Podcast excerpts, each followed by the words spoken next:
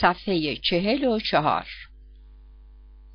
سندی می‌گوید چند سال پیش در صدت برآمدم که مادرم را پیدا کنم. البته تا این لحظه نمی‌دانم که مادرم کیست و چرا مرا تنها گذاشت. احساس به حال خود رها شدن می تواند ناشی از مرگ عزیزان باشد. ممکن است پیش خود استدلال کنید که پدر، مادر، پدر بزرگ یا همسر برای رنج دادن شما شما را تنها نگذاشتند با این حال احساس تنها ماندن می کنید احساس می کنید با اندوه خود تنها گذاشته شده اید تا تنها به زندگیتان برسید و با مسائل آن روبرو شوید. یکی از تجربیات دردناک دیگر در زمینه به حال خود رها شدن مربوط به دوران کودکی و دوستان آن دوران است. شرایطی است که یکی از دوستان شما را تنها می‌گذارد تا به جمع دیگری بپیوندد بسیاری از شما وقتی یکی از دوستان شما را تنها می‌گذارد یا با شخص دیگری ازدواج می کند ناراحت می شوید از اینکه می بینید تنها مانده اید و آنها دیگران را انتخاب کرده اند ناراحت می شوید. به هر صورت ترک شدن به هر شکل که باشد ایجاد درد و احساس پوچی می کند. وقتی کسی از زندگی ما بیرون می رود جای خالی او در زندگی ما احساس می شود و این جایی است که پر کردن آن آنقدرها آسان نیست. احساس سندی آن احساس پوچ بودن و تعلم سوالات بی جواب و آن مرارتی که احساس می کرد می تواند عمری دوام بیاورد. صفحه چهل و چهار تمسخر.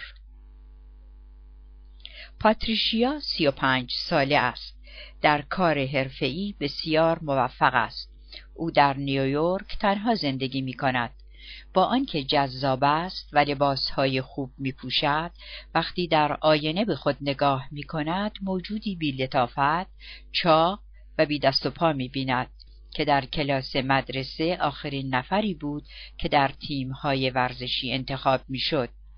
در مدرسه همشاگردیهایش به او میخندیدند سر به سرش میگذاشتند و چاق و خپله صدایش می‌زدند. هم برادرش و هم بچه های همسایه او را چاق و خپله صدا می‌زدند. پاتریشیا در دوران دبیرستان با کسی رفت آمد نمی‌کرد.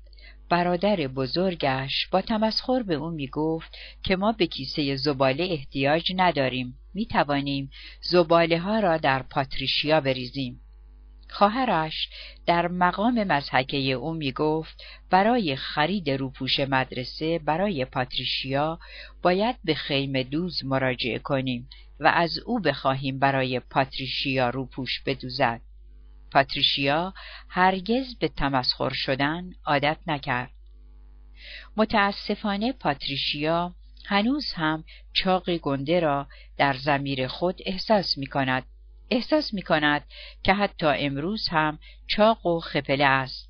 احساس می کند هر کسی که او را می بیند در دل به او می خندد. هرگز با کسی بیش از حد طرح دوستی نمی ریزد. مسخره کردن یعنی دیگران را دستخوش مسحک قرار دادن. اما اگر شما تا کنون مسحک شده باشید می‌دانید که برای احساس معنای آن نیازی به مراجعه به فرهنگ لغت ندارید. هنوز هم می توانید تنین خنده های آنچنانی دیگران را با گوشهایتان بشنوید. هنوز هم کلمات نیشدار دیگران را به یاد می آورید هنوز هم لحن انتقادی افراد را احساس می کنید.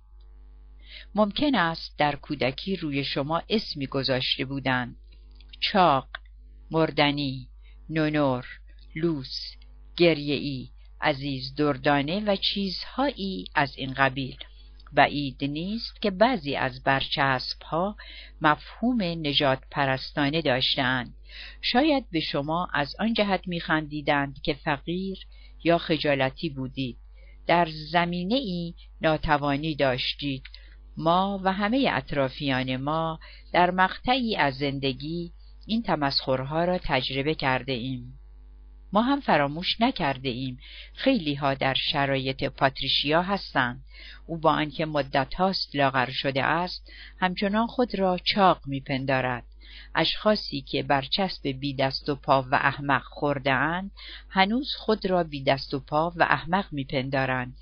دیگر نیازی به مسخره کردن آنها نیست. خود آنها این وظیفه را انجام می دهند خود را احمق خطاب می کنند می گویند هیچ کاری را درست انجام نمی دهم بسیاری از جنبه های تصویر ذهنی بد ما مربوط به دوران کودکی و تمسخرهای آن زمانه است. صفحه چهل و شش. تحقیر تمسخر و تحقیر اغلب دست در دست یکدیگر دارند. کسی که مورد تمسخر واقع می شود احساس حقارت می کند ممکن است بسیاری از شما از آن رو که آموزگاران شما شما را احمق و نادان معرفی کردند شما را در حضور سایر دانش آموزان تحقیر نمودند و از آنها خواستند که راه شما را نروند تحقیر شوید. ممکن است احساس غرور و شعن و منزلت شما به دست پدر و مادرتان که لباسهای عجیب و غریب بر تن شما می پوشاندند یا موی سرتان را به طرز عجیبی آرایش می کردند خدشدار شده باشد. ممکن است در جمع همکارانتان تحقیر شده باشید. ممکن است احساس توهین و حقارت ناشی از آن باشد که بدانید همسرتان با شما صمیمی نیست تحقیر گاه جراحات عمیق بر جای می‌گذارد قبلا درباره ملیندا با شما صحبت کردیم. از روابط و مسایل او با استیو آگاه شدید. او می‌گوید در آن سه هفته که بعد از ظهرها به دیدار استیو می‌رفتم احساس اهانت شدید می‌کردم. وقتی شنیدم که دیگر روابطی میان ما نمی‌تواند وجود داشته باشد انگار که ارزشم به یک باره آب شده و بر زمین فرو رفته بود. گریستم. التماس کردم و حتی به زانو افتادم. به او تلفن می‌زدم و وقتی جواب می‌داد من حرفی نمی‌زدم. گوشی را سر جایش میگذاشتم. بعد دوباره به او زنگ می‌زدم تا از کارم عذرخواهی کنم. او در یک پیتزا فروشی کار می‌کرد. مسئولیتش این بود که جعبه های سفارشی پیتزا را به منازل مردم ببرد. یک بار به خانه دوستم رفتم و از آنجا سفارش پیتزا دادیم. هدفم این بود که بتوانم رو در رو با او حرف بزنم. این برنامه یکی دو هفته ادامه داشت. اما هنوز وقتی به یاد حرف هایی که به او می‌زدم میافتم به شدت ناراحت می‌شوم. ما هم مانند ملیندا لحظات تحقیر و اهانت را در زندگی خود تجربه کرده ایم. و هنوز خاطرات آن را با خود داریم. باید بدانیم برچسب زدن و اسم گذاشتن روی ما مانند هر تمسخر و تحقیری آزار دهنده است. صفحه چهل و هفت خیانت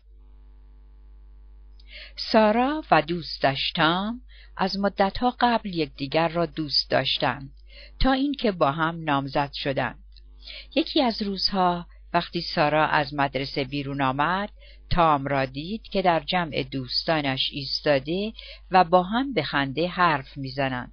سارا به سمت آنها رفت. شنید که دوستان تام به شوخی به او حرفهایی می‌زنند. ظاهرا تام با آنها حرفهایی از عشق بازی با او زده بود. سارا تحملش را از دست داد. هرگز از تام این انتظار را نداشت که در باره روابط خصوصیشان با دوستانش حرف بزند. احساس می کرد که به او خیانت شده است.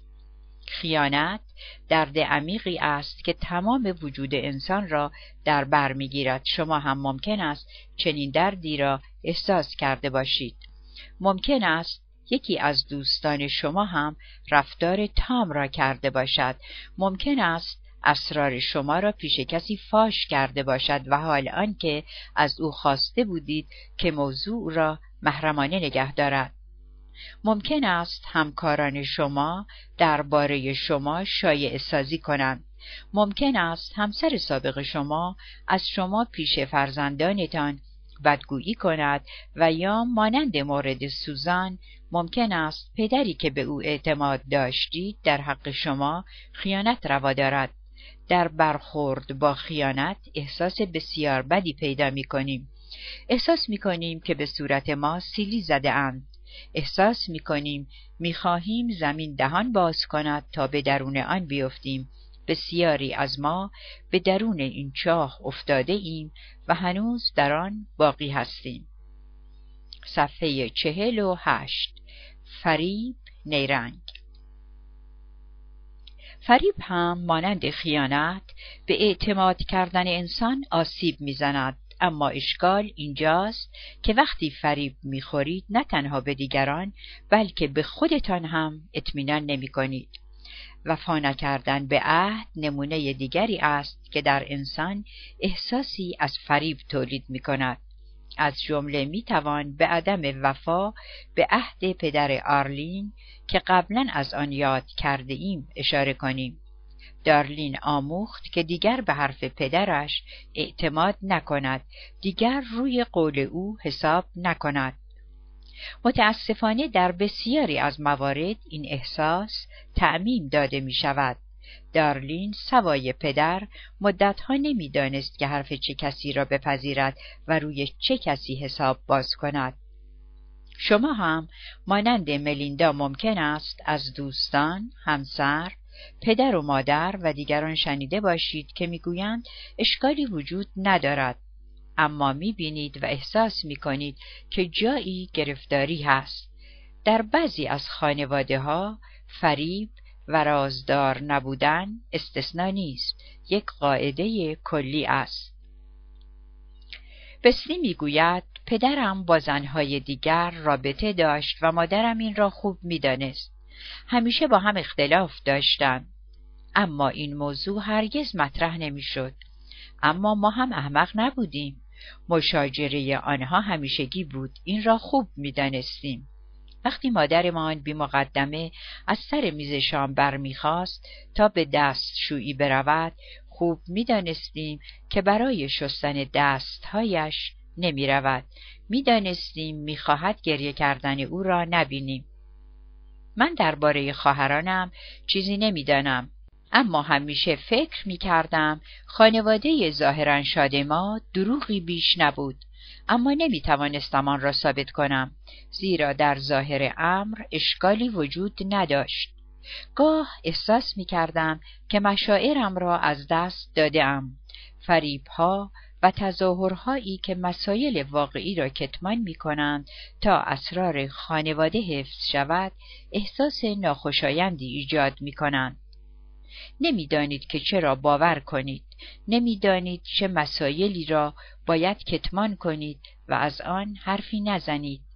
نمونه های فریب و اثرات روانی آن در جامعه ما بسیار محسوس هستند. اینکه به ما قول می‌دهند هر کس تلاش کند موفق می شود نمونه ای است که می توان به آن اشاره کرد. هزاران نفر از مردم تحت تأثیر این فریب قرار می گیرند و حال آنکه واقعیت جز این است. کارها و مشاغل محدودند نجات پرستی و تبعیض میان زن و مرد درها را به روی بسیاری از مردم بسته است بسیاری از کارخانه ها تعطیل می شوند و کسانی که عمری را در آنها به تلاش گذرانده اند بیکار می شوند. این اشخاص با خود می‌گویند اما ما همه تلاش خود را کردیم. کدام کار ما شایسته این طرز برخورد بود؟ در این شرایط در اندوه می‌شوند.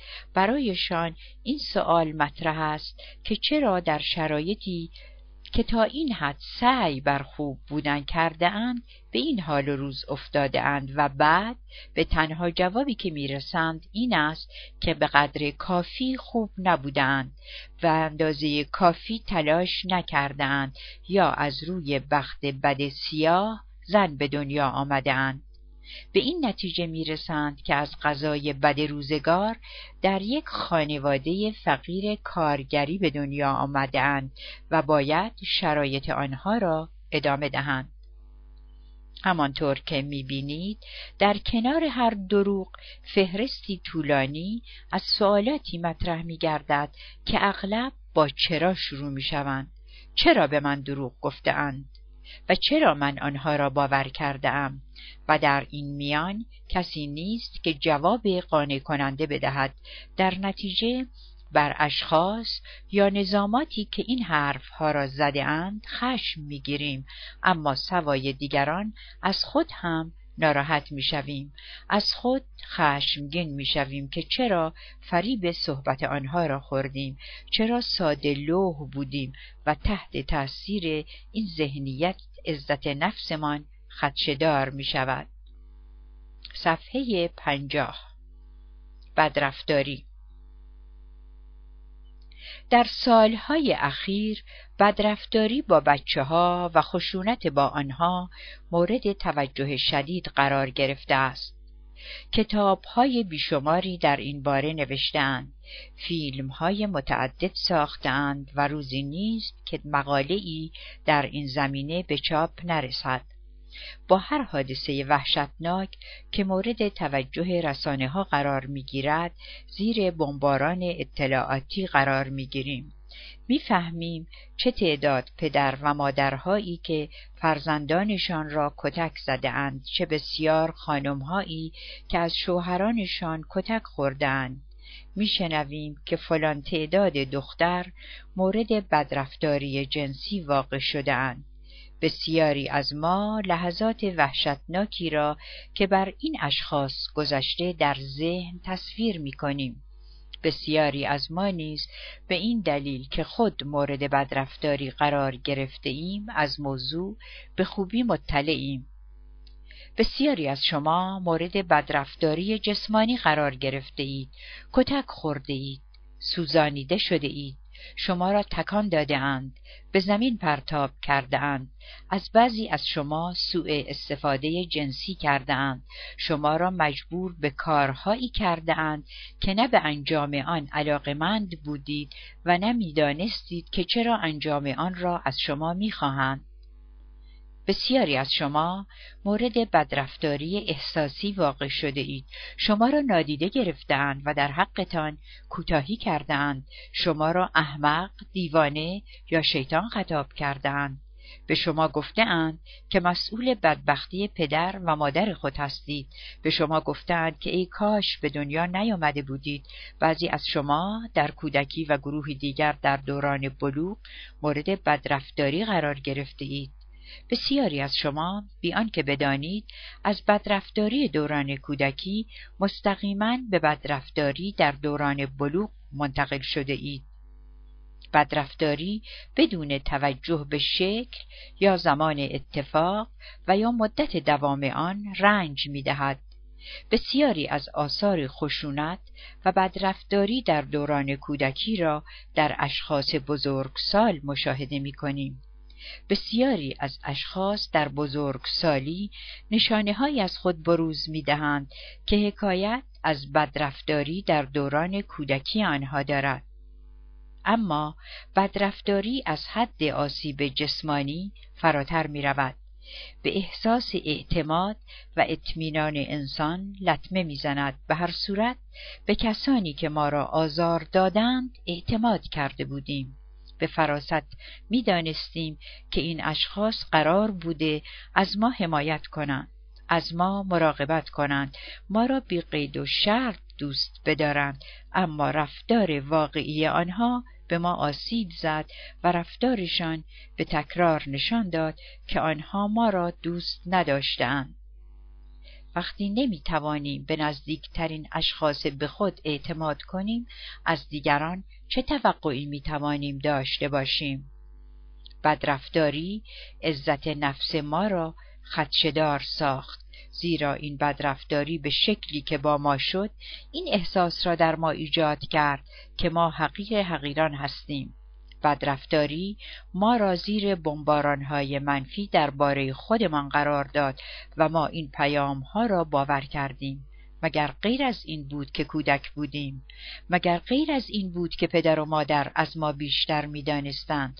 اگر ما بد نبودیم پدر و مادرمان نمی‌گفتند که بد و بی ارزش و بی صلاحیت و غیره هستیم. بدرفتاری و به خصوص بدرفتاری جنسی به ما احساسی از کثیف بودن آسیب پذیر بودن و متفاوت بودن از سایر انسانهای روی زمین را می دهد. به کسی در این باره حرفی نزده بودیم و با این حال رفتارمان چنان بود که انگار همه از کم و کیف حال ما خبر داشتند و ما را به دیده حقارت نگاه می کردند. افزوده بر این بدرفتاری قربانیان خود را با بار سنگین احساس گناه تنها می‌گذارد. آنها را با انبوه سوالات بی جواب تنها می‌گذارد. ممکن است هنوز در این اندیشه باشیم که چه کردیم که این بدرفتاری گرفتار آمدیم. چه می توانستیم بکنیم که مانع از آن شویم. وقتی بدرفتاری اتفاق افتاد احساس ناتوانی و کمبود داشتیم. احساس کردیم که کنترلی بر شرایط نداریم و این احساس ناتوانی هنوز هم ممکن است با ما باشد. شاید احساس می کنیم که باید همه جنبه های زندگی خود و همه اشخاص موجود در آن را کنترل کنیم. این احساسات نیز نتیجه بدرفتاری است. صفحه پنجاه و دو همه ما رنج کشیده ایم. های گذشته لزوما به قدر سابق خود باقی نمیمانند. اگر قرار می‌شد همه برچسب های گذشته و همه آزمون های به شکست انجامیده گذشته به قوت خود باقی میماندند چنان فلج می شدیم که توان ترک بستر را پیدا نمی کردیم. به روشنی برخی از تجارب دردناک گذشته دیگر بر زندگی شما تأثیر ندارند. در واقع بر آنها غلبه کرده اید. از سوی دیگر رنجهایی هستند که هنوز آنها را احساس می کنید. آنها را می شناسید زیرا بخش مهمی از زندگی خود را به آنها فکر می کنید. مشکل اینجاست که رنجش های مهم به خودی خود از بین نمی روند. حتی وقتی به راستی تلاش می کنید که از شر آنها خلاص شوید و علا رقم همه کارهایی که برای رهایی از آنها انجام می دهید پابرجا باقی می مانند. همانطور که ملیندا باور کرد او به اندازه کافی خوب نبود. دارلین هم وضع مشابهی داشت. سندی هم خود را کامل احساس نمی کرد زیرا مادرش او را در کودکی تنها گذاشته بود. شما هم ممکن است تحت تأثیر ناراحتی مربوط به سالهای گذشته همچنان متعلم باشید و همین دلیل است که جراحات قدیمی و حتی کهن از اهمیت زیاد برخوردارند تا این جراحات را التیام نبخشید همچنان بر کیفیت زندگی شما تأثیر خواهند داشت. اما بزرگی اندازه و شدت جراحت مهم نیست. مقایسه این که شما چگونه رنج بردید و دیگران چگونه رنج می‌برند بیمورد است. اینکه بگویید بدرفتاری جسمانی مهم نیست. جای شکرش باقی است که با من بدرفتاری جنسی نکردند و یا اینکه بگویید خوشحالم که پدر و مادرم مرا به خاطر طلاق رنج دادند اما مرا الکلی نکردند دردی را دوا نمی کند. آنچه برای دیگران اتفاق افتاده شما را رنج نداده به جای آن. اتفاقی که برای شما افتاده اسباب رنجش شما شده است. مهم نیست که تجربه دردناک گذشته امروز برای شما اتفاق نمی افتد. مشخصاً حادثه ای که در سال سوم دبستان برای شما افتاده وقوعش امروزه آنقدرها محتمل نیست. اما اگر در مقام توجیه بگویید این ناراحتی تکرار نخواهد شد از شدت ناراحتی شما نمیکاهد. در واقع جملات منفی که به خود تحویل می دهید بر شدت درد ناشی از جراحات گذشته می مهم این است که شما رنج برده اید مهم نیست که چگونه و چه زمانی رنج برده اید مهم نفس رنج بردن است. مهم این است که تجربه دردناک و معیوز کننده به واقع اتفاق افتاد. می توانید بکوشید تأثیر آن را بر خود منکر شوید. به آن فکر نکنید و یا به احساسات بد ناشی از آن بی توجه باقی بمانید. می توانید از آن بگریزید. آن را زیر و رو کنید. می توانید با کار زیاد، غذا، فعالیت های جنسی و یا با نوشیدن الکل و استعمال مواد مخدر از آن اجتناب کنید. اما حقیقت این است که این خاطرات بر ذهن شما باقی میماند و گاه و بیگاه به سراغتان می آید. صفحه پنجاه و چهار. چه کسی شما را رنج داد؟ در شروع سمینارهای بخشودن از شرکت کنندگان می خواهیم فهرستی از اشخاصی که در گذشته آنها را رنجانیده اند یا همکنون می رنجانند تهیه کنند. اغلب فهرست مفصلی به دست می آوریم که در زیر به نمونه هایی از آن اشاره می کنیم. ما از اشخاص زیر رنج بردیم. پدر و مادر معشوق معشوقه همسر همسر سابق و حاضر فرزندان فرزند خانده ها برادر و خواهر پدر بزرگ مادر بزرگ دوستان همکاران معلمین همشاگردی ها اشخاصی از جنس از نژاد یا از مذهب متفاوت. غریبه ها نظام مدارس دولت دستگاه غذایی رسانه های گروهی. خودمان. می توانید در صورت تمایل این فهرست را تکمیل کنید. اگر اسامی اشخاص را هم اضافه کنید فهرست بسیار طولانی تر می شود و عجیب است که هر آینه از اشخاص می خواهیم که این فهرست را تهیه کنند بیشترین اشخاص مسبب رنج پدر، مادر، همسر، معشوق و فرزندان هستند. به عبارت دیگر هر کس که او را بیشتر دوست داریم و از او انتظار دوستی بیشتر داریم بیشتر اسباب رنج می شوند. برای اطلاع از اینکه چرا این اشخاص بیشتر ما را رنج می دهند به مدرک دکترا نیازی نداریم. اینها کسانی هستند که عشق و تصدیق و پذیرش آنها برای شما مهم است.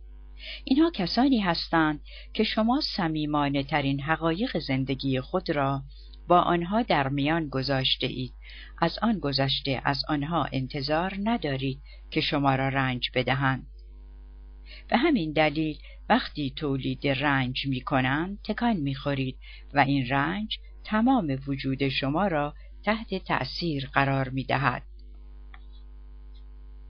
صفحه پنجاه و شش. رنج ناشی از پدر و مادر. مطمئنا قصد آن نداریم که همه گناهان را به گردن پدر و مادر بیاندازیم. خود ما هم پدر و مادر هستیم و خوب می‌دانیم که بزرگ کردن فرزندان چه کار دشواری است. خوب می‌دانیم که پدر و مادر شدن مسئولیتی بزرگ است هرگز حاضر نیستیم روزی گرفتاری فرزندانمان به گردن ما گذاشته شود می‌دانیم که بیشترین تلاش خود را در هر شرایطی برای خیر و خوشی آنها به کار برده ایم. اغلب والدین شما هم هرچه را از دستشان برآمده انجام داده اند. اما متاسفانه ممکن است کار آنها و یا کار خود ما در ارتباط با فرزندان به قدر کافی خوب نباشد. واقعیت این است که بسیاری از ما و شاید همه ما به شکلی از پدر و مادر خود رنج برده ایم. البته اگر فرض را بر این بگذاریم که پدر و مادر شما بیمار روانی نبوده اند که با کمال تأسف بعضی از آنها بوده اند باید بگوییم که آنها عملا در صدد آزار شما بر نیامده اند. به عبارت دیگر صبح از خواب بر نخواستند تا فکر کنند چگونه می‌توانم امروز فرزندم را برنجانم هرچند گاه به نظر می رسد که چنین کاری کردند. پدر و مادر شما احتمالا آگاهانه و از روی بدخواهی طرحی برای آزار شما و اجرای ماهرانه آن نریختند. در واقع بعضی از آنها نیت عالی داشتند و با این حال شما را رنجانیدند.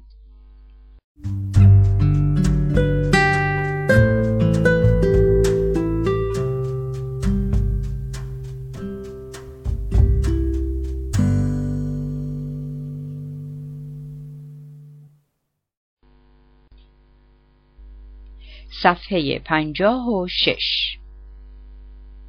پدر و مادر شما احتمالا آگاهانه و از روی بدخواهی طرحی برای آزار شما و اجرای ماهرانه آن نریختند.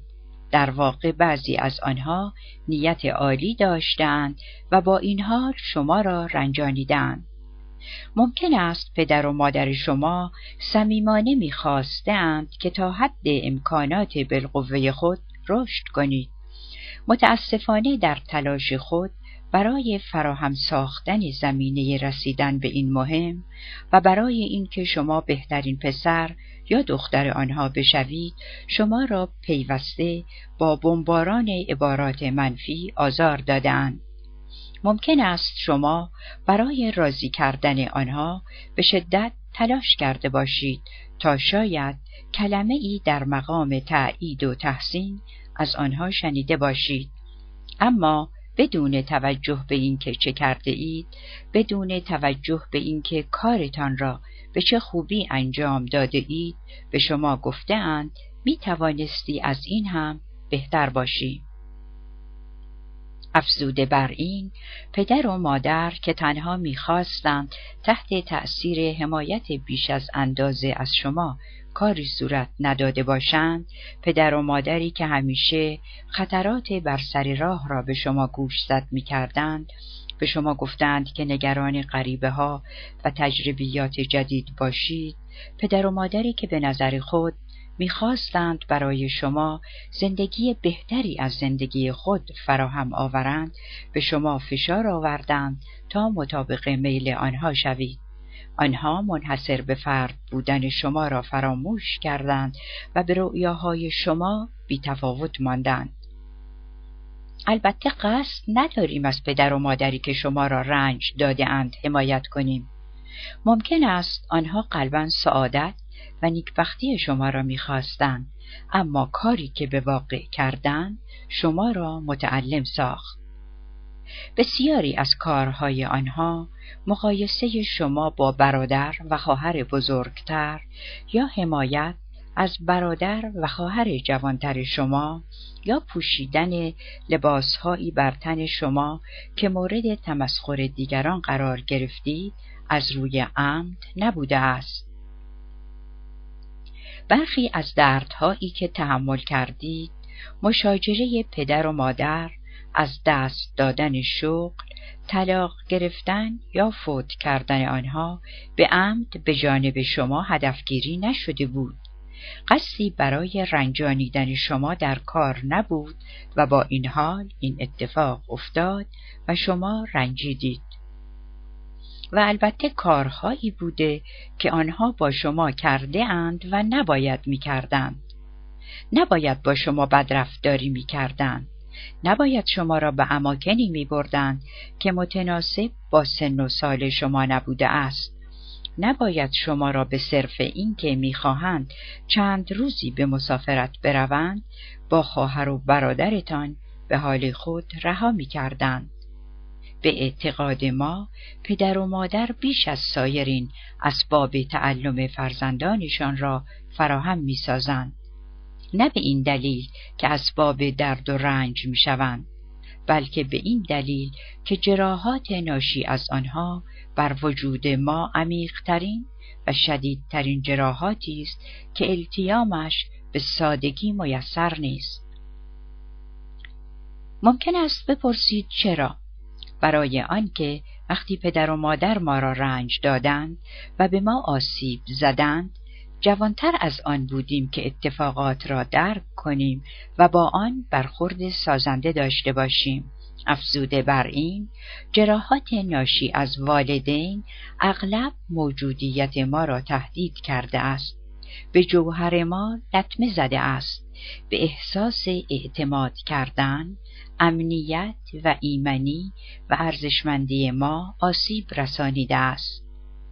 آسیب وارده بر ما که لزوما جنسی و جسمی نیست در زمانی اتفاق افتاد که ما درسهایی حیاتی درباره زندگی درباره دنیا و دیگران می آموختیم آنچه ما از پدر مادر یعنی از مسلمترین الگوهای در اختیار خود آموختیم بنیان طرز تلقیها و رفتارهای ما را شکل داده است. بعضی از ما به خاطر آنچه در کودکی ما اتفاق افتاد یا به خاطر آنچه در دوران کودکی از دست دادیم با بنیانی سست برای زندگی خود روبرو شدیم. در زمانی به شکلی می دانستیم که پدر و مادر ما قرار نیست که فرزندشان را بیازارند. وقتی پدر و مادر ما را آزار دادند به فراست آموختیم که حتما اشکال بزرگی در کار ما هست. نمی توانستیم توضیح دهیم که چه اتفاقی در شرف وقوع است و نمی خواستیم که این اتفاق را اصولا باور کنیم. از این رو در مقام تحقیر خود برآمدیم و گناه ها را به گردن گرفتیم. منکر آن شدیم که تجربه دردناک اتفاق افتاده است و یا شدت ناراحتی را کمتر از حدی که بود برآورد کردیم یا به خود گفتیم که من بعد چنین اتفاقی نخواهد افتاد. در آن دوران این طرز تلقی به ما کمک کرد تا به موجودیت خود ادامه دهیم. اما بسیاری از ما در شرایط موجود به علت این حوادث متعلم هستیم. این سخن اخیر که می تواند در مورد همه رنج ها صدق کند دلیلی است که توضیح می دهد کاری که در گذشته کرده ایم و همچنان می کنیم تفاوتی در کیفیت زندگی ما ایجاد کرده است. می‌پرسید چه تفاوتی؟ در فصل بعد به این سوال پاسخ داده ایم. صفحه شست و یک. بخش سه. کاری که انجام دادیم. حکایت راهب و زن. دو راهب سر راه صومعه کنار رودخانه به زن بسیار زیبایی برخوردند. او هم می‌خواست از رودخانه عبور کند اما آب بیش از اندازه عمیق بود. یکی از راهبها زن را بر پشت خود گذاشت و او را از رودخانه عبور داد. راهب دوم به شدت ناراحت بود. احساس کرد که عمل زشتی صورت گرفته است. مدت دو ساعت دوست خود را به خاطر زیر پا گذاشتن شعونات کلیسا سرزنش کرد. آیا فراموش کرده ای که راهب هستی؟ چگونه توانستی زنی را لمس کنی؟ از همه مهمتر. چگونه توانستی او را از رودخانه عبور دهی؟ مردم چه می‌گویند؟ آیا با این کارت شیرازه دین ما را به خطر نینداخته ای؟ راهبی که مورد نکوهش قرار گرفته بود با شکیبایی به سخنان دوستش گوش داد. اما حرفهای او تمام شدنی نبود. سرانجام با عصبانیت گفت برادر من آن زن را در ساحل رودخانه رها کردم آیا تو هنوز او را بر دوش خود حمل می کنی؟ بسیاری از ما مانند این راهب باری را بر دوش می‌کشیم که باید مدتها قبل آن را در ساحل رودخانه رها می کردیم تجارب خود و تجارب هزاران نفر از کسانی که با آنها در جریان سمینارهای بخشودن مشاوره کرده ایم ما را متقاعد ساخته که اغلب ما جراحات احساسی کهنه را با خود یدک می‌کشیم. هنوز با گذشته های خود کنار نیامده ایم اشخاص اسباب رنجش خود را نبخشوده ایم اما از همه اینها مهمتر درد ناشی از این تجربه ها را فراموش نکرده ایم و به عبارت دیگر هنوز درگیر آن هستیم در واقع بسیاری از ما صبح از خواب برمیخیزیم و جامدانی بزرگ از درد ناشی از گذشته ها را پر می کنیم. جامدان را با اخم، تلخی، مرارت، رنج و خشم انباشته می کنیم. به حال خود افسوس می خوریم، حسادت می کنیم. جامدانی را با جراحات و بیعدالتی هایی که در حق ما روا رفته پر می کنیم. درون آن را از خاطرات مربوط به ناکامی ها انباشته می سازیم. آنگاه در جامدان را می بندیم و آن را با خود به هر جا که می رویم می کشیم. برای درک شرایط کسانی که درد گذشته را به زمان حال می‌کشند کافی است به کسی نگاه کنید که جامدانی را در ایستگاه قطار جابجا می کند لحظه بیاندیشید و این تصویر را در ذهن خود زنده کنید. مردی را ببینید که در هر دست جامدانی سنگین دارد و بر دوش خود ساک سنگینی آویزان کرده است. آنقدر سنگین است که هنگام راه رفتن سمتی از بدنش به زمین تمایل پیدا کرده است. خیس عرق است و تلاش می کند به سایر مسافرینی که بیش از حد آهسته می روند قرولند کند. پیش خود می گوید ای کاش من هم بدون بار و راحت بودم. نگران از دست دادن قطار است. با خود می گوید آیا سفر به رنجش می ارزد؟ لحظه می ایستد تا استراحت کند. به جامدانهایش خیره نگاه می کند به آنها لعنت می فرستد و بعد از خود خشمگین می گردد آهی می کشد و می گوید چرا باید این همه بار را با خود حمل کنم؟ من که به این همه رخت و لباس احتیاج ندارم. ما هم مانند این مسافر خسته جامدانهای سنگین احساسی را بر دوشهای خود می‌کشیم. انرژی خود را صرف آن می‌کنیم. از سرعت حرکتمان کاسته می شود گاه به ذهن ما خطور می کند که از خیر سفر و از خیر هدفهایمان بگذریم و یا به کمتر از آنچه قبلا برنامه ریزی کرده بودیم تن بدهیم. تا این زمان خیلی ساده نمی‌دانستید که راه دیگری هم برای سفر وجود دارد. بارها و بارها شاهد تأثیر ناراحت کننده حمل درد از زمان گذشته به دوران حاضر بوده ایم. نه تنها حمله این درد نمی‌گذارد به خواسته های خود برسیم بلکه ما را با دشواری های جدیدی روبرو می کند که از جمله آنها می توانیم به موارد زیر اشاره کنیم. معلولیت های جسمانی بیماری رفتارهای وسواسی اعتیادی دشواری های برقراری ارتباط گرفتاری های شغلی منفیگرایی بدرفتاری با فرزندان و خشونت در منزل. سرپرستی غیر مؤثر افسردگی بیحالی خودکشی. وقتی جراحات التیام نیافته و کارهای ناتمام روی انتخابهای شما تأثیر می‌گذارند به کوچه بنبست می رسید به خیابانهای بنبستی می رسید که به درون آنها رفته اید هرچند برای رهایی از درد و ناراحتی زندگی آن زمان که ناراحت شدید و چه در هر لحظه زندگی بیشترین تلاش خود را به خرج می دهید. صفحه 64 تلاش برای زندگی بدون تردید همه اشخاص به کمک فراست، بینش و با استفاده از منابع و حمایتهای احساسی در اختیار خود حد اکثر تلاش خود را به خرج می دهند بیشترین تلاش را می کنید قبلا هم همین کار را می کردید می خواستید با درد ناشی از تعلم روبرو شوید یا آن را از سر راه خود بردارید.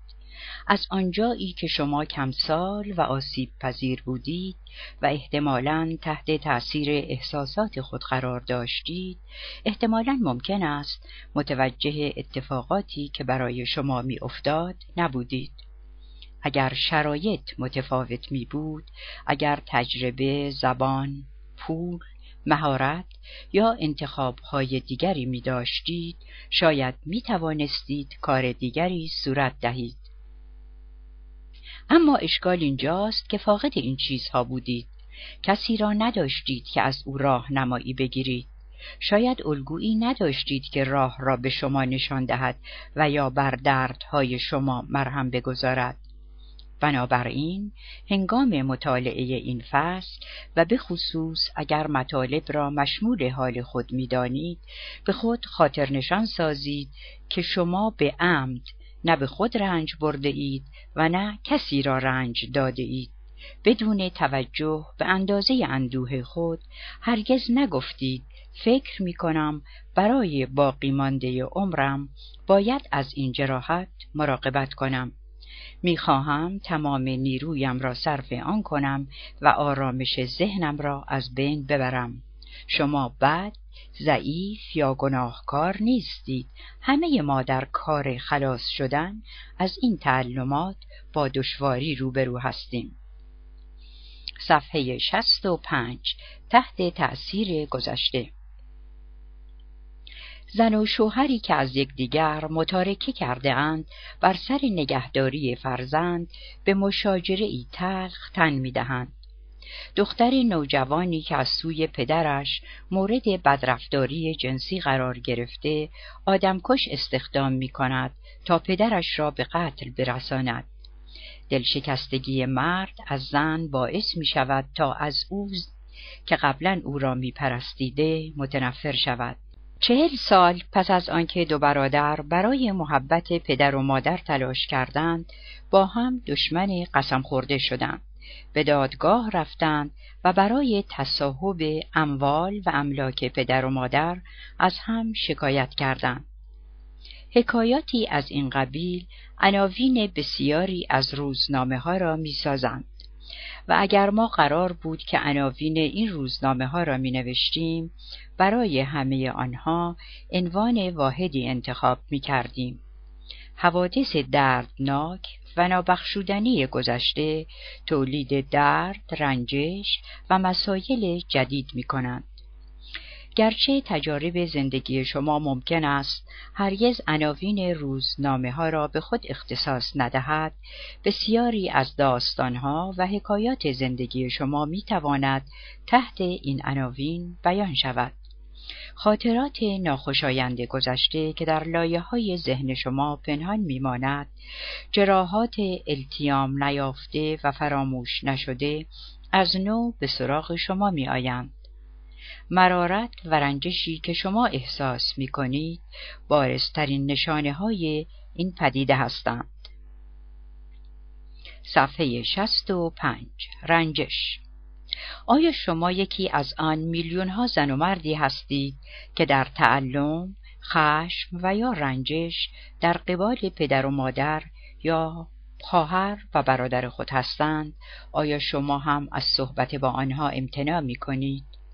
آیا روابط خانوادگی شما به قدری بد و زیر فشار است که برای هر گرد همایی خانوادگی باید سه روز را در استراب به سر برید و بعد سه هفته احساس گناه، یأس و افسردگی کنید؟ آیا پس از جدایی از همسر خود مسررانه می‌خواهید به فرزندان، پدر و مادر، دوستان و همسایگان اطلاع دهید که گناه متارکه صرفاً برگردن همسر شما بوده است؟ آیا همسر یا دوست خود را پیوسته به خاطر رنجش هایی که او در گذشته به شما تحمیل کرده سرزنش می کنید؟ آیا آرزو می کنید همکاری که در مورد شما شایع سازی کرده به عذابی مبتلا شود؟ آیا پشت سر سرپرستی که از شما انتقاد کرده شایع سازی می کنید؟ آیا به دلیل آنکه افزایش حقوق نگرفتید و یا چون از شما به قدر کافی قدردانی نکردند از کارتان کم می‌گذارید؟ اگر تا کنون چنین کارهایی کرده باشید خوب می‌دانید که ناراحتی به دل داشتن چه معنایی دارد. در دل نگه داشتن ناراحتی می تواند ابعاد وجودی زندگی ما را مسموم کند. ناراحتی به دل داشتن نیروی زیادی مصرف می کند. نیروی خود را صرف می کنیم تا راهی برای تلافی بیابیم. به جراحات خود نمک می پاشیم. در شرایطی که زمان و نیروی احساسی ما تا این اندازه صرف دایره درد می شود امکانی باقی نمی ماند تا از آن برای امور مثبت و خوب زندگی استفاده کنیم و در نتیجه امکان شرایط بهتر زندگی فراهم نمی شود.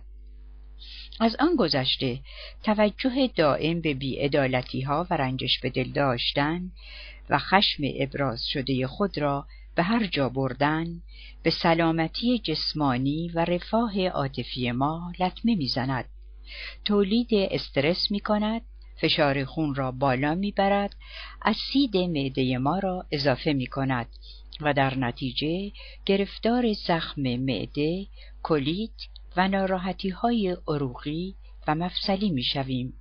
اندوه برگردن ما سنگینی می کند تا به کمر درد، درد در ناحیه سینه، حمله وحشت و سردردهای میگرنی دچار شویم. سرگیجه می‌گیریم، آدرنالین به خونمان سرازیر می شود، گوشهایمان سوت می‌زند. رنجل به دل داشتن ابدا چیز خوبی نیست. احساس عاطفی ملازمه آن هم چیز خوبی نیست. برای التیام جراحات خود از زندگی پسنشینی می کنیم. در حفظ دوستی ها با دشواری روبرو هستیم. معمولا ناشکیبا هستیم و نمی‌توانیم مسایل را از چشمانداز دیگران تماشا کنیم. سوء زن پیدا می کنیم بیش از حد حساس می شویم و در این شرایط احتمال آسیب دیدن افزایش می یابد همیشه مهیای بحث و مشاجره هستیم. فراموش می کنیم از تعاون و همکاری اجتناب می کنیم. منفیگرایی و تلخی ما اطرافیان ما را رنج می دهد. تنها می مانیم و بنابراین بر شدت درد و خشم ما افزوده می شود. این جایی نبود که می خواستیم برویم اما رنجش به دل داشتن همیشه به اینجا منتهی می شود. خیابانهای بنبست رنجش بارسترین حالتی است که بعد از آسیب دیدن پیدا می کنیم. اما جراحات التیام نیافته، رفتارهای نابخشودنی و کارهای ناتمام نیز به همین شکل به ما آسیب می‌زنند. دردکشها و خلع پرکنها بروس سرپرست خدمات مشتریان یک هتل زنجیره‌ای است. سی و شش ساله بود که در سمینار دو روزه ما در شهر فونیکس ایالت آریزونا شرکت کرد. قبل از شرکت در سمینار در یک برنامه رهایی از استعمال مواد مخدر و مصرف الکل شرکت کرده بود. یک سال بود که الکل نمی نوشید و با این حال معتقد بود مصرف و استعمال نکردن الکل و مواد مخدر کافی نیست. می گفت بیست سال دردم را بیهس کرده بودم اما حالا نوبت التیام جراحات است ماجرای زندگی او سلسله وقایعی است که زیاد اتفاق می افتد. ابتدا دیگران شما را می رنجانند و بعد برای آنکه از درد رنجش آنها خلاص شوید به خود آسیب می‌زنید. بروس جوانترین پسر یک خانواده کاملا تحصیل کرده و موفق بود. انتظار می رفت که او هم مانند برادرش در کار تحصیل موفق باشد اما متاسفانه اینطور نبود.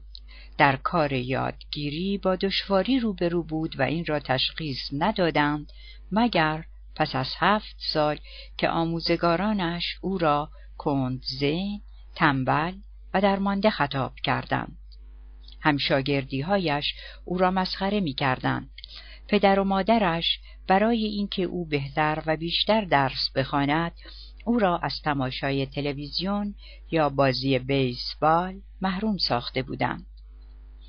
وقتی بروس به کلاس سوم رسید تلاش برای یادگیری در او متوقف شد و به جای آن او وقت خود را صرف اجتناب از تمسخرها و تحقیرها کرد. در امتحانات تقلب می کرد.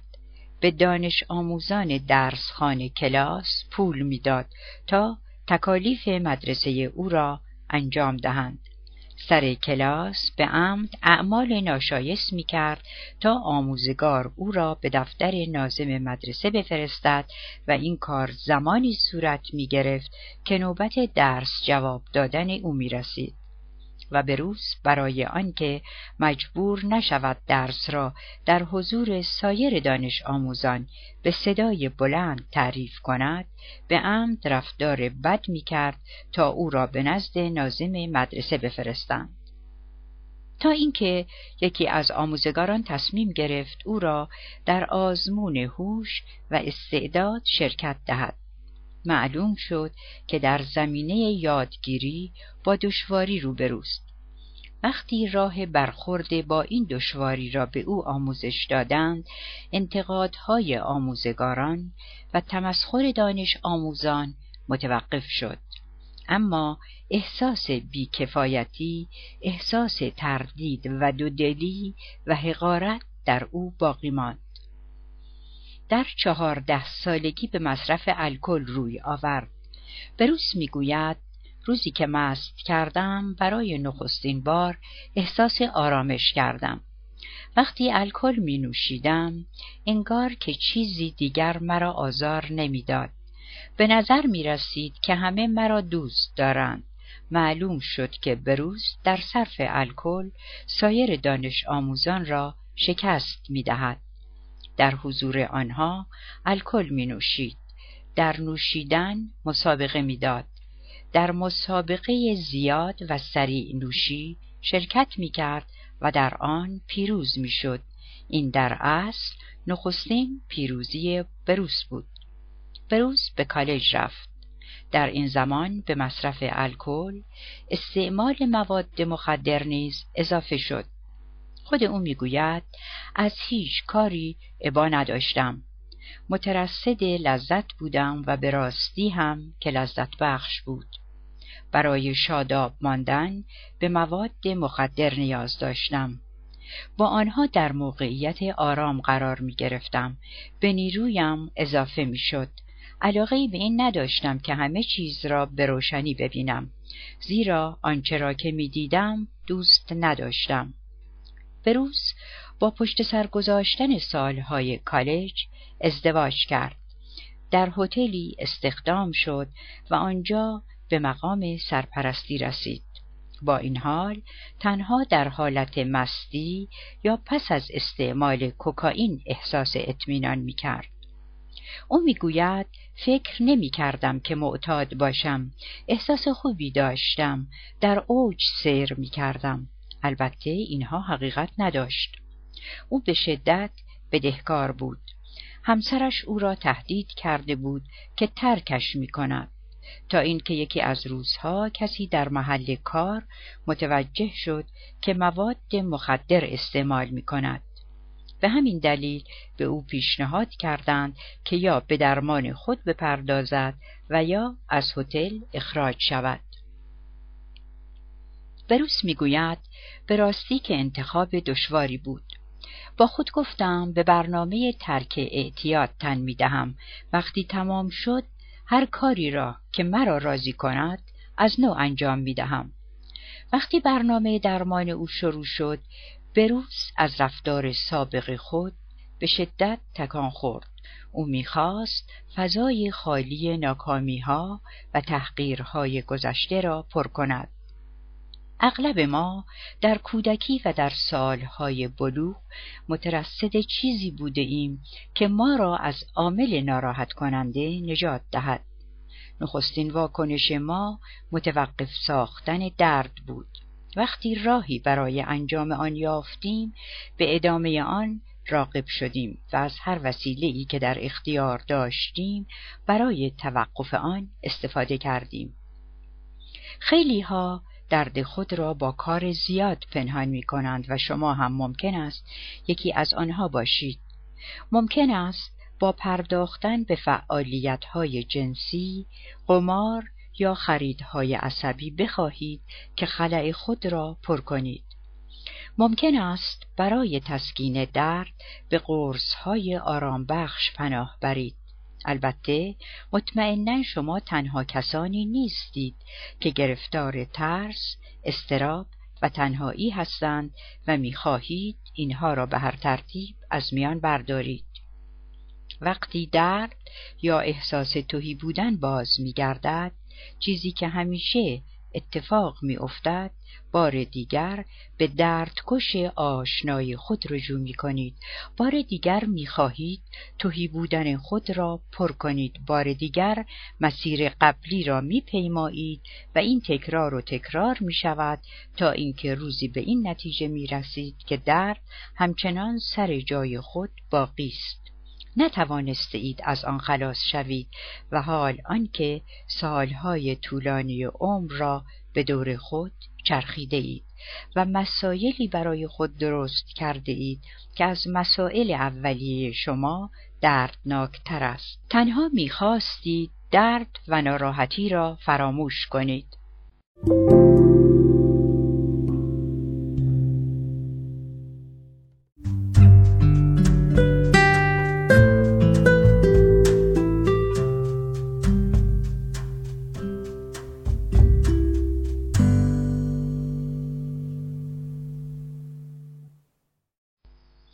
صفحه هفتاد.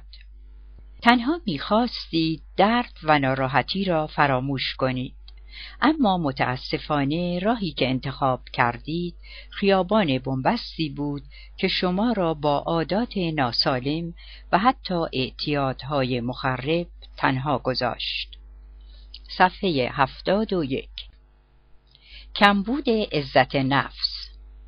احتمالا از جمله مخربترین آثار جانبی رنج بردن و ناراحتی کشیدن برداشتی است که از خود پیدا می کنیم.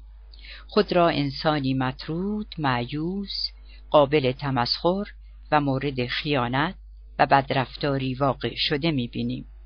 جراحات ناشی از دیگران تقریبا همیشه به عزت نفس انسان آسیب می‌زند ما هم مانند ملیندا که زرگذشته او را در فصل یک مطالعه کردید باور می کنیم که حتما اشکالی در کار ما وجود داشته است که آسیب دیده ایم.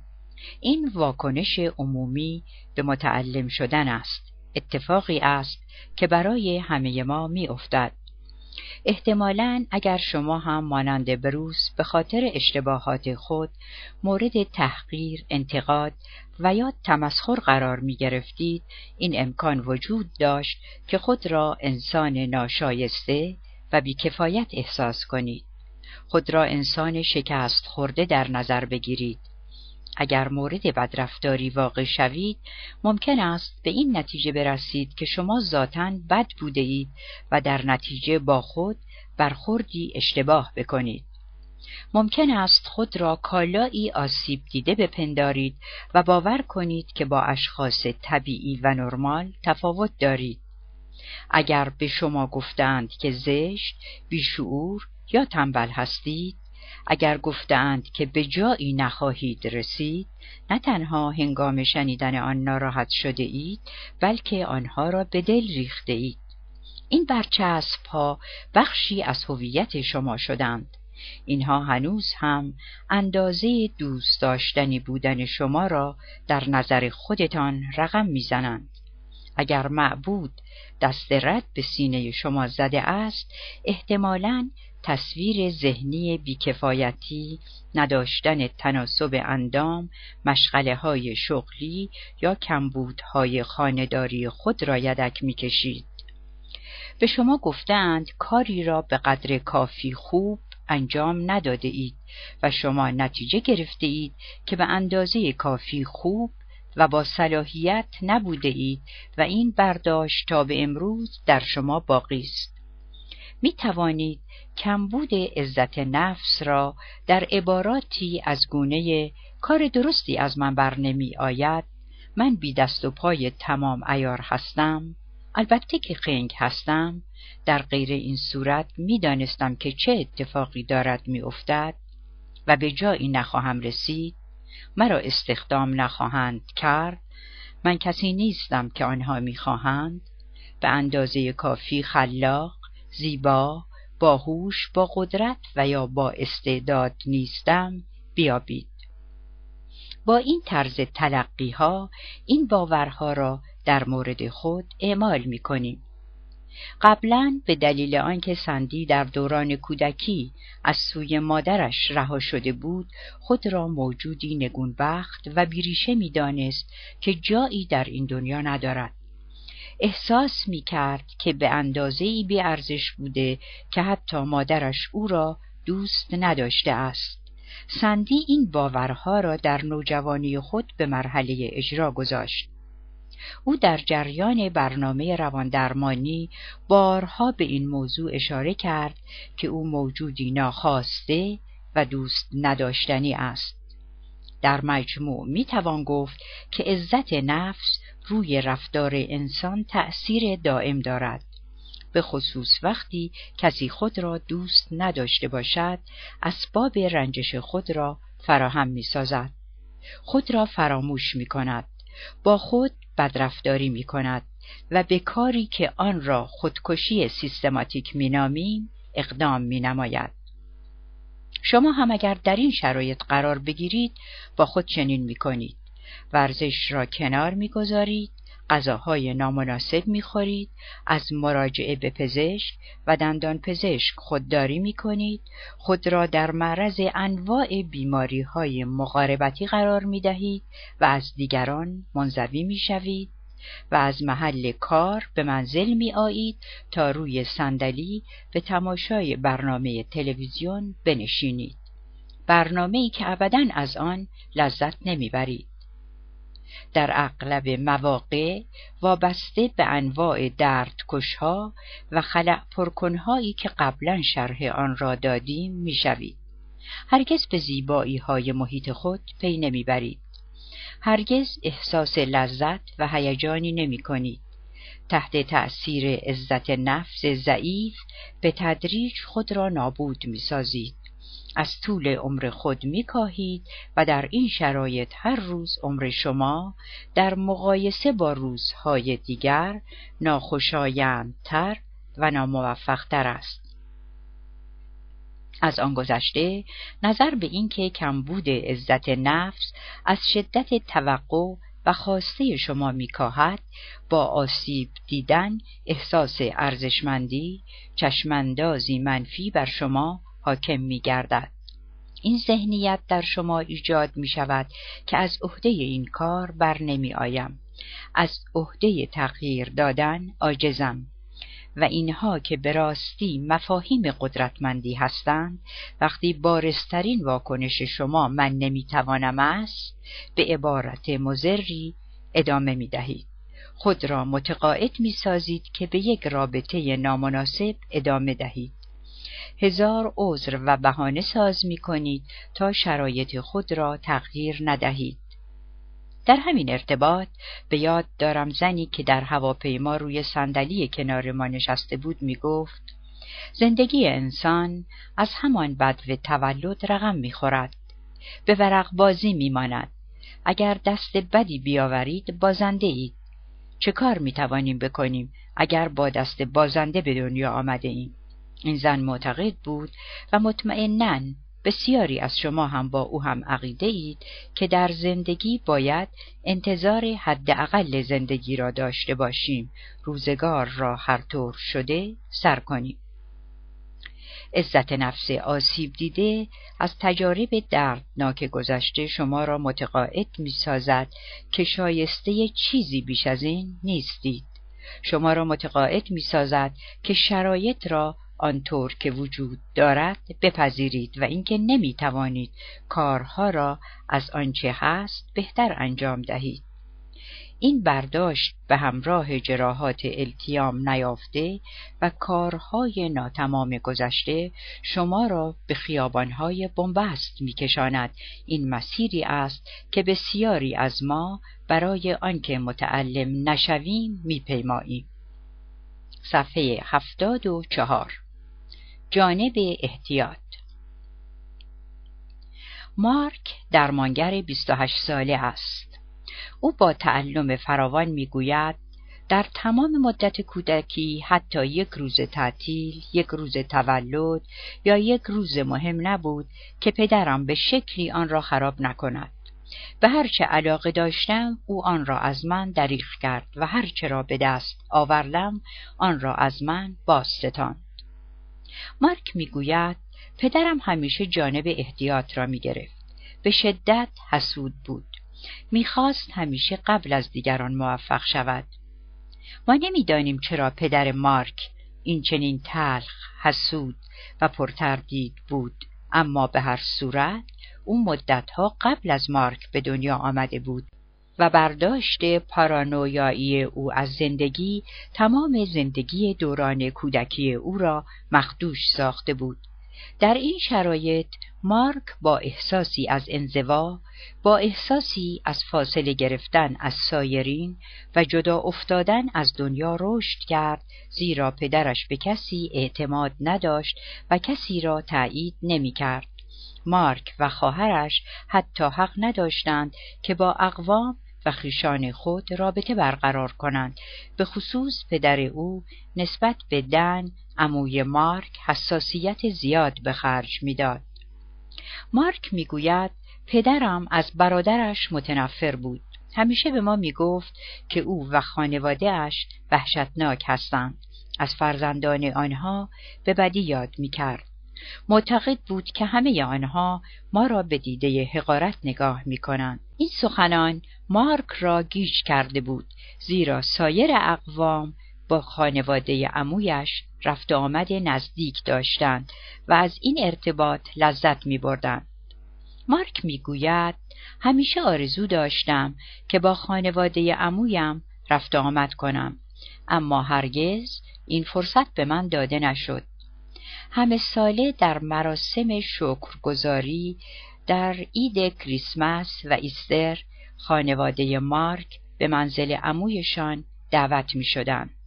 هر بار که پدر مارک دعوت آنها را میپذیرفت درست در لحظه آخر از رفتن به خانه برادرش خودداری می‌کرد مارک می‌گوید بارها مجبور شدیم که شب عید و در بسیاری از روزهای تعطیل با لباسهایی که برای رفتن به منزل عمویمان پوشیده بودیم در پشت میز آشپزخانه غذا بخوریم. زیرا پدر ما به این نتیجه می رسید که دعوت برادرش برای خدشدار ساختن اوست. می گفت حاضر نیست این رضایت خاطر را به برادرش ارزانی کند. از اینها بدتر پدر مارک با آنکه در زمینه برق از تخصص خوب برخوردار بود در زمینه کارش هم دشواری داشت. وقتی کارش خوب بود انواع و اقسام خریدها را می کرد مبلمان اتومبیل دستگاه های پخش موسیقی اسباب بازی حتی برای بچه ها تلویزیون می خرید مارک در حالی که آهی می‌کشد می‌گوید اما وقتی کارش را از دست می‌داد هر چرا که خریده بود میفروخت. مارک و خواهرانش مجبور بودند که هر چرا به دست آورده بودند از دست بدهند. اسباب بازیها لباسها و سایر متعلقاتشان حراج می‌شد. مارک و خواهرانش حق انتخاب و اظهار نظر نداشتند. مارک می‌گوید یک بار وقتی هشت ساله بودم نظرم را با پدرم در میان گذاشتم. به او گفتم که عمویم را دوست دارم. پدرم چنان عصبانی شد که مرا با کتک از خانه بیرون انداخت و گفت اگر عمویم را دوست دارم می توانم پسر او باشم. گفت که به پسری مانند من علاقه ندارد. بعد در و پنجره های منزل را میبندد و او را ساعتها پشت در نگه میدارد. مارک می‌گوید فکر می‌کردم که دیگر مرا به منزل راه نخواهد دار. مارک در کودکی گاه به این نتیجه می رسید که توان درد و نومیدی را ندارد. مارک در شرایط این خانواده و در شرایط ناراحتی هایی که از سوی پدرش ایجاد می‌شد و در شرایطی که مادرش به اندازه آنها رنج می‌کشید و به روی خود نمی آورد و در شرایطی که دوست و خیشاوندی نداشت که به او رجوع کند به این نتیجه رسید که اگر انتظار حوادث خوب را نداشته باشد خیالش راحت تر است. مارک آموخت که نباید به تعطیلات برنامه های اجتماعی و یاد داشتن چیزهایی برای خود بیاندیشد.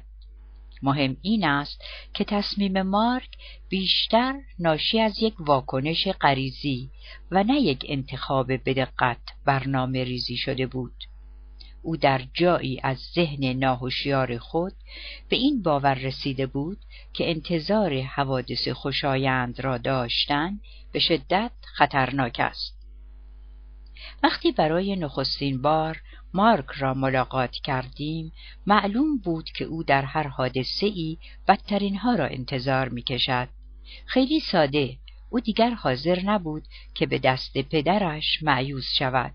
او پیش بینی مصیبت می کرد و می‌خواست به هر ترتیب از خود در برابر بروز این پیش بینی حراست کند. قبلا برگه های ثبت نام در دانشگاه را تکمیل کرد اما هرگز آنها را به دانشگاه ارائه ننمود. او در مقام توضیح می‌گوید می‌دانستم به کاری که به شدت آن را دوست داشتم نمی‌توانم بپردازم. مارک همه ساله در تعطیلات به آژانس های مسافرتی می‌رفت. بروشورهای مناطق دیدنی را به منزل می آورد.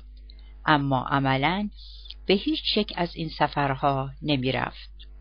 خود را متقاعد می ساخت که اینها همه اش فریب است. معتقد بود که اینها هرگز به آن زیبایی که در بروشورها به نظر می رسند نیستند. با وجود پدر غیرقابل پیش بینی و مترصد انفجار کم انتظار داشتن و در حالت دفاعی قرار داشتن در دوران کودکی مارک اقدامی واقع بینانه بود اما این تصمیم او در شرایط امروز به او کمک نمی کند و در اصل موجبی است که او از زندگی خود بهره کمتری بگیرد. صفحه هفتاد و هفت کشیدن دیوار به دور خود تصمیم به رعایت احتیاط اغلب در طرز برخورد با دیگران مشخص می شود. اشخاصی با این خصوصیت به دور خود حسار می کشند تا دیگران نتوانند به آنها گزند برسانند. رعایت فاصله سالم از دیگران البته معنا و مفهوم دارد. مگر غیر از این است که از دیگران آسیب می‌خوریم؟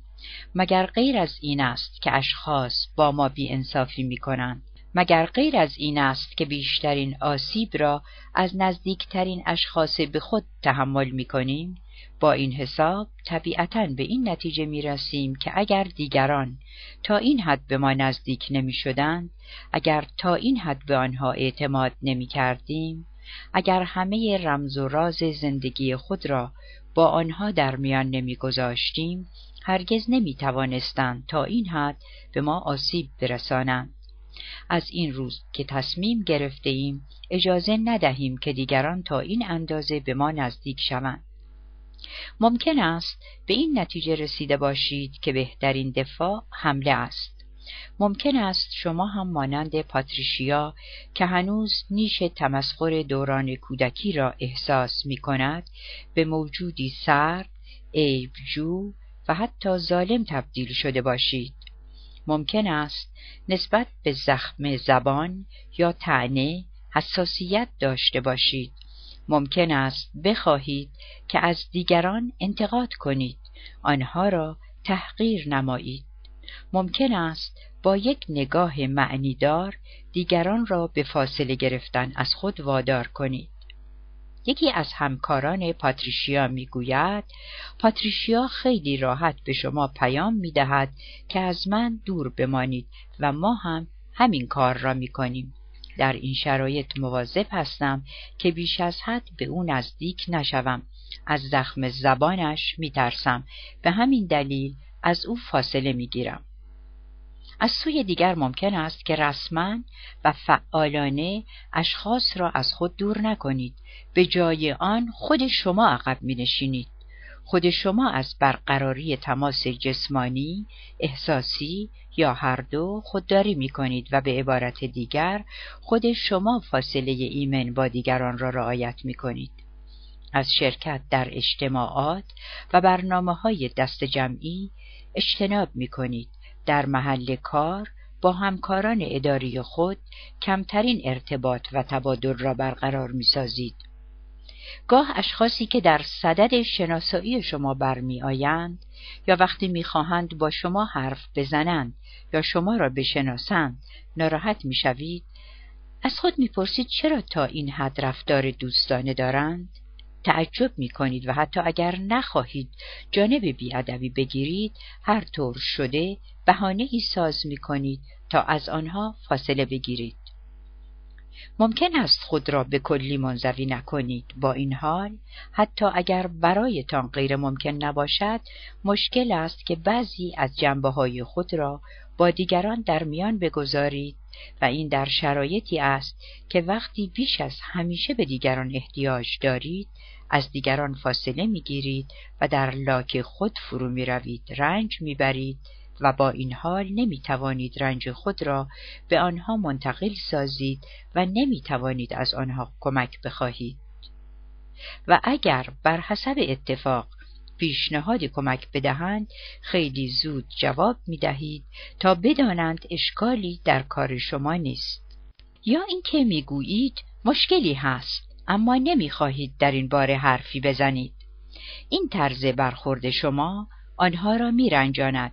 شما را متهم می کنند که به آنها اعتماد ندارید و در واقع اغلب هم حق به جانب آنهاست. در موارد دیگر ناخواسته دیگران را تحت تأثیر منفیگرایی خود از خیش میرانید بدبینی و آه و ناله ناشی از جراحات التیام نیافته و رنجش های به دل مانده می تواند از شما دوست نامطلوب بسازد در نتیجه دوست و همکار دل از شما بر و از شنیدن شکوه ها و شکایات شما خسته می شوند. برعکس ممکن است با دیگران به خوبی کنار آیید اما به آنها نزدیک نشوید. با آنها حرف می‌زنید اما اطلاعاتی از خود منتقل نمی‌سازید. به استناد تجارب تلخ گذشته دلیل می آورید که اگر مرا به دوستی بشناسند مرا دوست نخواهند داشت. و بنابراین این احساس را در آنها ایجاد می کنید. ایفای نقشی می کنید که خود شما نیست. برای آنها قابل قبول است. با نمک و دوست داشتنی می شوید و یا بیش از حد در مقام توجه به دیگران برمی آیید اما هرگز از خود حرفی نمی‌زنید. ممکن است به دیگران پول قرض بدهید. آنها را به اتومبیل خود سوار کنید و به مقصدشان برسانید. از فرزندانشان نگهداری و پرستاری کنید. همه تلاش خود را به خرج می دهید تا دیگران ذکاوت و فراست شما را تعریف کنند و به جنبه های دیگر واقعی شما پی نبرند. انجام این کار مستلزم صرف انرژی زیاد است.